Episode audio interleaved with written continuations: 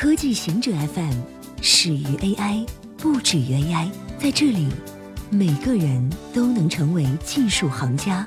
欢迎收听科技行者固定点，我们为您甄选更快、更即刻的全球科技情报。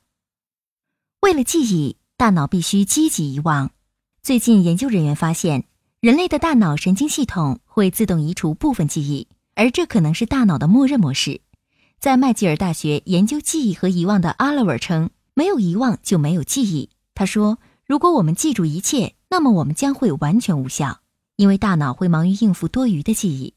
比如，人们会在晚上详细回忆起过去一天经历的最平凡的琐事，但接下来几天或几周，这些记忆将会完全遗忘。”他认为，原因是大脑并不知道什么重要，什么不重要，因此他首先会尝试记住尽可能多的东西。然后逐步遗忘大多数事情，遗忘充当了某种过滤器，过滤掉不重要的事情。比特币币值突破八千四百美元，数据显示，比特币币值过去两个月升值了百分之四十，再次突破了八千四百美元，但比去年十二月创下的两万美元币值跌了六成。过去两个月，比特币币值最低跌到了五千八百美元，但很快收复失地，恢复到六千美元。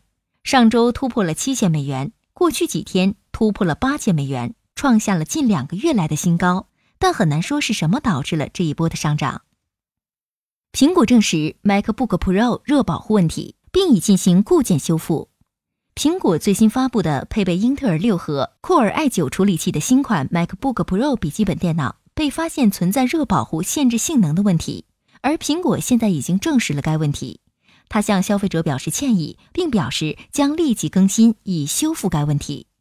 这问题看起来似乎与英特尔有点关系。CPU 由 VRM 供电，当 CPU 准备满负荷运转，就要求 VRM 提供一百二十瓦的电，这导致了 VRM 变热，接近其最大热限制值。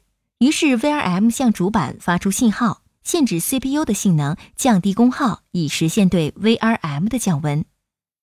Facebook 在中国成立子公司。Facebook 计划在中国新建一个技术中心。尽管 Facebook 的主要平台被中国政府屏蔽，社交巨人还是寻求扩大其在世界上人口最多国家的存在。目前，Facebook 已经成立了一家中国子公司，并在浙江建立一个创新公司，目的是支持中国的开发者和初创企业。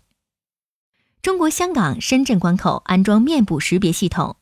中国在香港和深圳的两个通关口岸安装了面部识别系统，以打击水货客。此举标志着面部识别系统在大陆边境检查站的大规模应用。水货客是指在香港购买免税商品，然后带到大陆转售的人。大陆水货客涌入香港，引发了两地的紧张关系。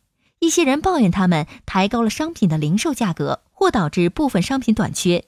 海关总署称，面部识别系统安装在深圳港和罗湖口岸。并表示，这将会加速通关时间，因为旅客在验证文件之后，只要走过去就行了。面部识别系统将会自动捕捉他们的面部，如果发现疑似水货客，系统将会发出警告。以上就是今天所有的情报内容，本期节目就到这里，固定时间，固定地点，小顾和您下期见。